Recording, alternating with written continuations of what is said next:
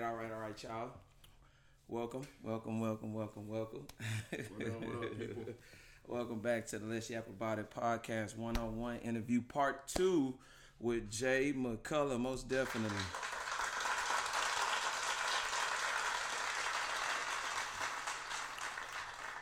So, welcome back, welcome back. What's been going on, man? Tell me what's been going on in your life uh, recently since this COVID. Man, what's going on right this second is I'm thinking I need to get that little clap button so when people say something stupid in public, I can. I like that. But, uh, Yeah.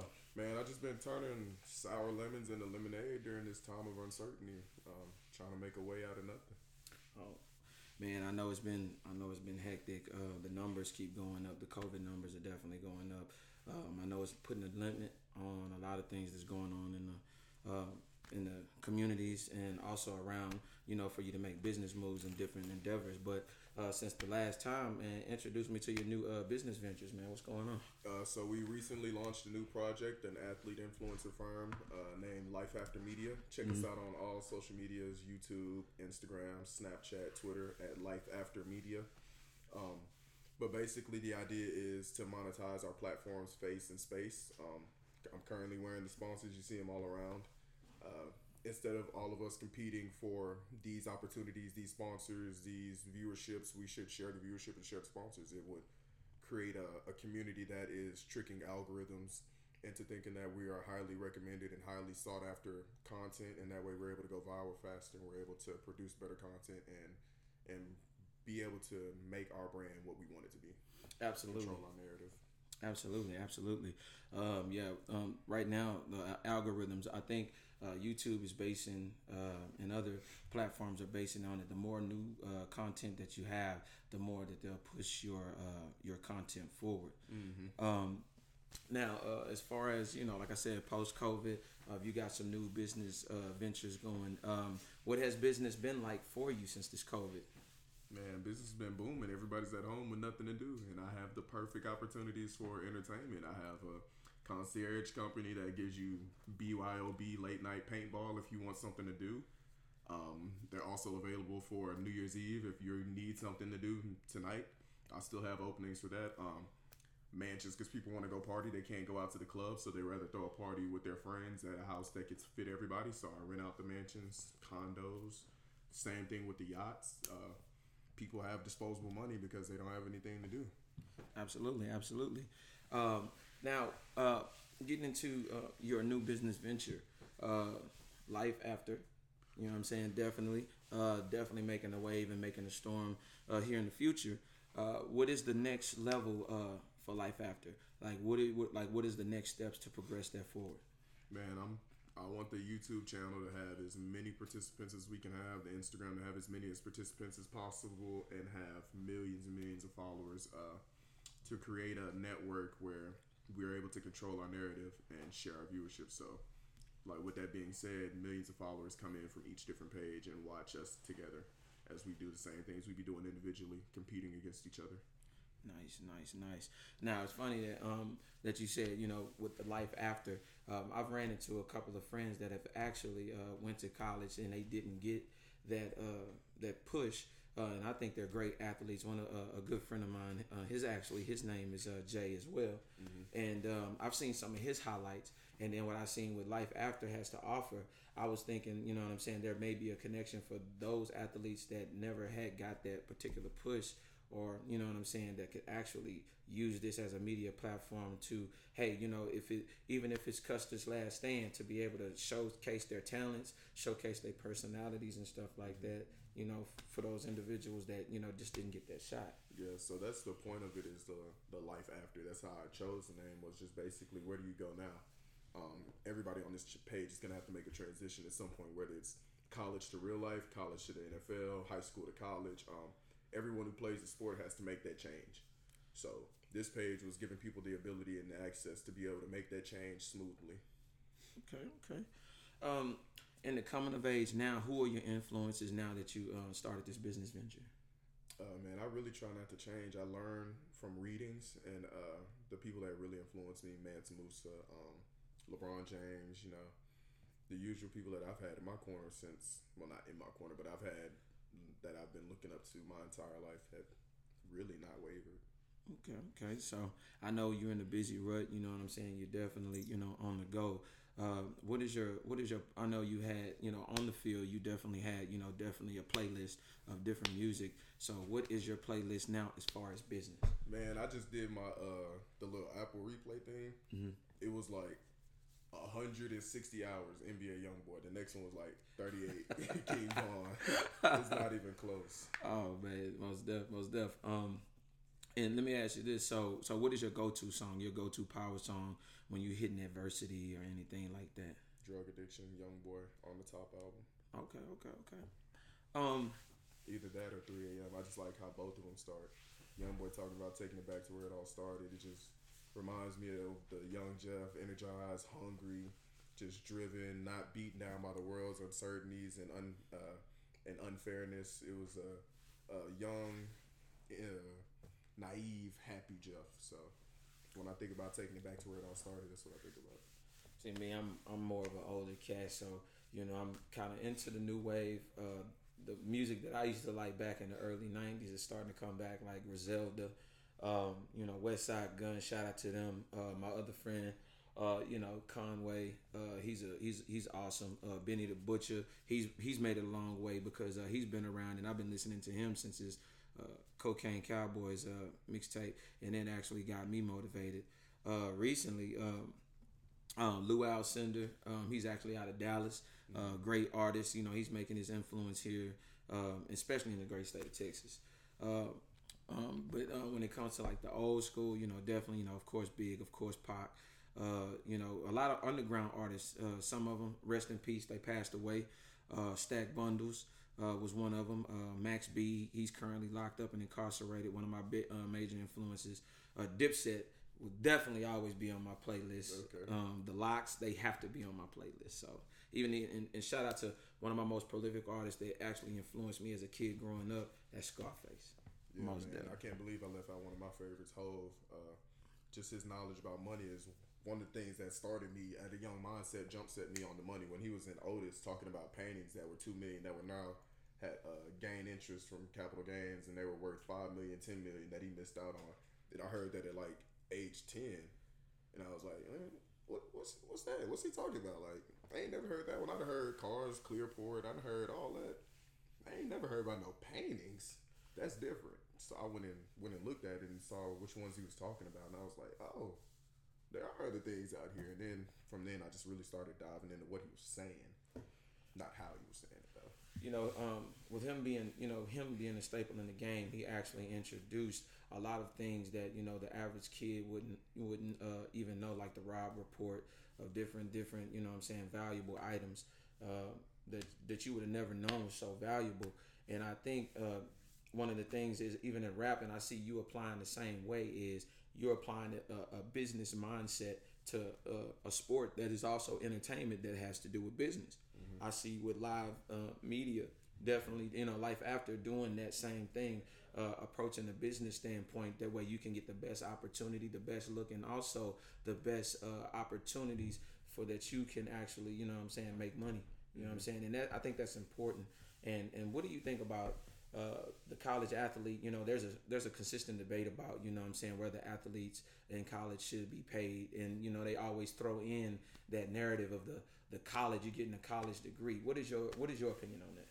Uh, I think you should definitely get paid. It's a job, man. Like people try to negate the fact that we have so many hours on top of school. People go to school from twelve in the afternoon to two in the afternoon and are done. I've been up for eight hours before you even think about starting to study before your first class, and then I still have another eight hours left in my day to go to practice. That requires some money. Uh, the amount of time we put in is astronomical people with regular jobs that work overtime and stay at night don't even scratch the surface of how much we put in. I think I think uh, uh, a coworker of mine. Uh, shout out to Patrick Clark. Uh, he definitely. Uh, I've asked him them same questions because you know he definitely played uh, high school football and went into college.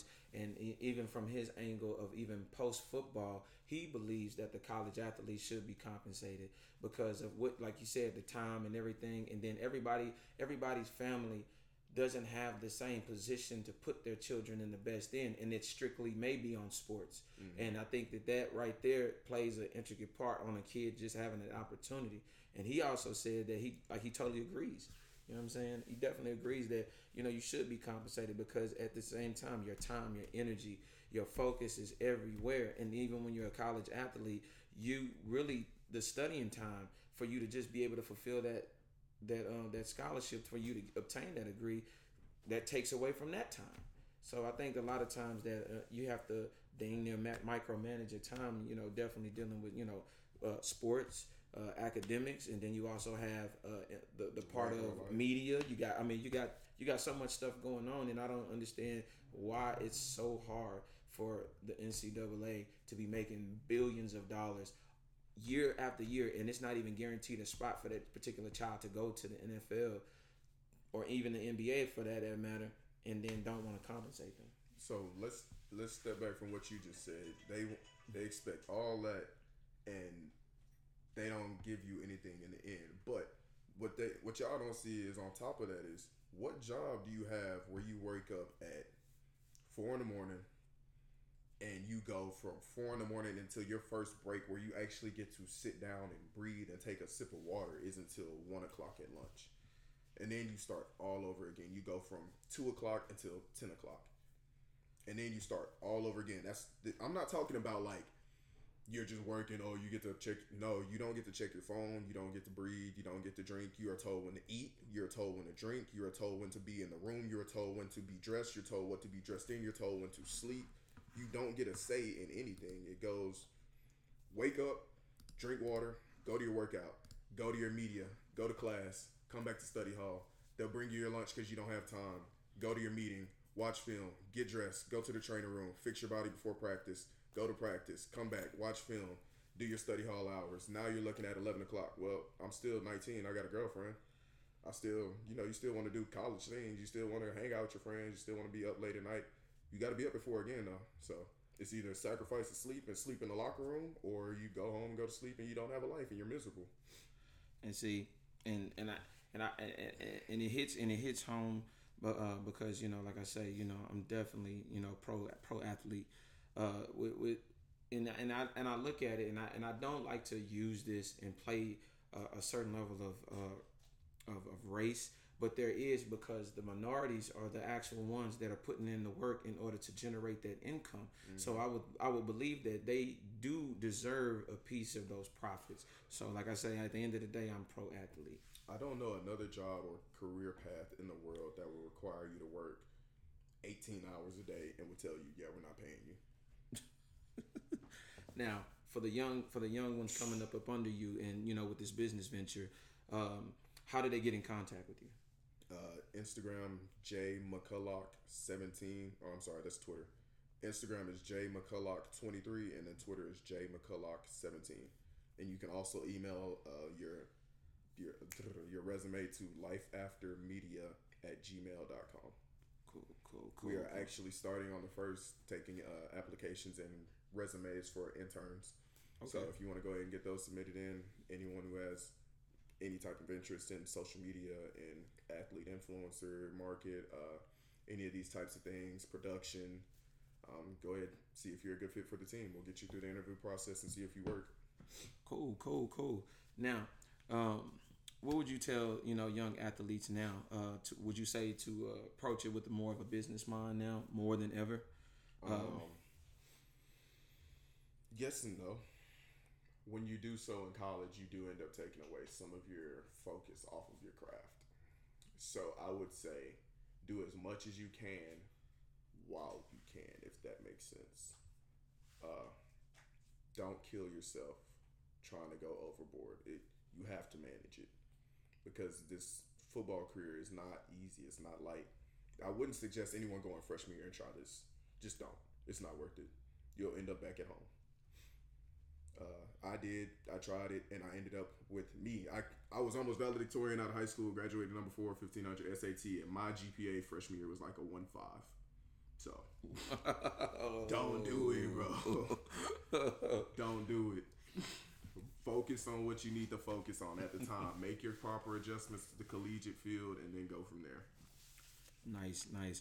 Now, um, outside of football, you know what I'm saying? What does Jay McCulloch do? And we, we're talking about away from the business, Mm-hmm. uh, away from football, away from all of that. Just you, just enjoying yourself as an individual, just as Jay.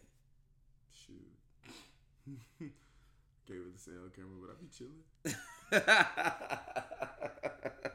That's what's up. That's what's up. And we gonna keep it at that. We gonna keep it at that.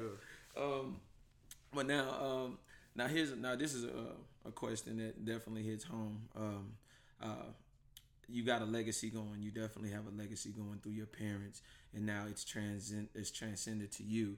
Um, I always throw this out here um, on my podcast about black wealth being uh, at zero percent, and you know black America making up about about a half a percent of the nation's wealth.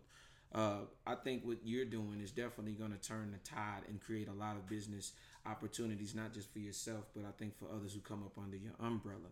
Uh, would you say now that you know with the switch of the new president that we having, is you think that things are definitely going to look up in the uh, uh, future four years to come?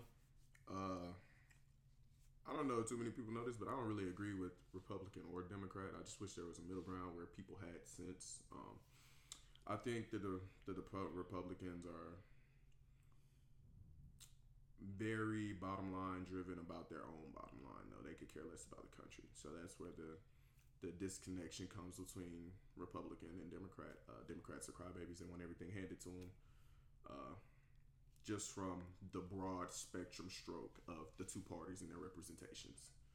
Um, I, however, do not think that the Trump administration did anything right in handling Corona. So, I know I have a lot of Republican friends out there who would disagree with me because they're diehard red, uh, but Trump botched it, man, and he's still continuing to botch it in his final days. We are on wave two, a different virus. There's been no stimulus. We are at a quarter of the rest of the world and what they've been receiving in order just to survive. Um, and I just don't think that he has done a great job of being a leader throughout this time. He has created chaos. Uh, he has not created a sense of, of nation and a sense of unity amongst us.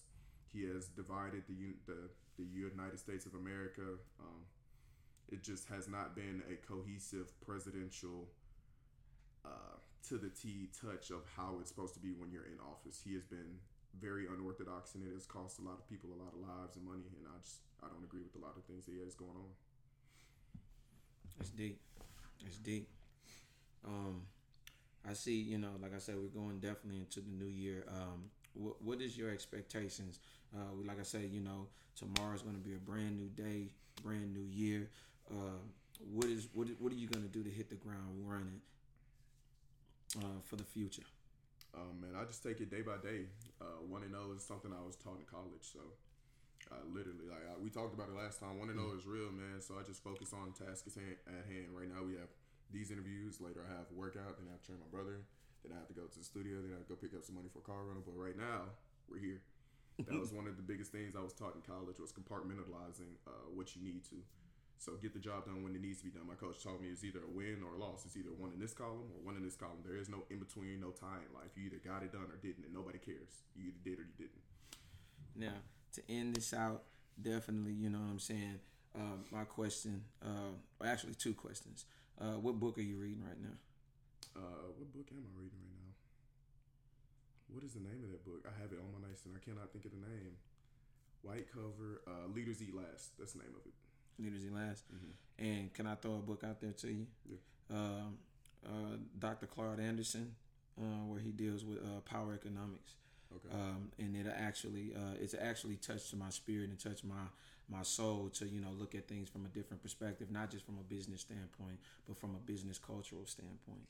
And if you ever get a chance, uh, check out Dr. Amos Wilson. He has a slew of book, he has a slew of books, man, and it deals with the dev- the, the definite behavior of who you're dealing with, uh, how you're dealing with them from the aspects of us to grow economically, and also for us to gather resources in our culture as much as possible.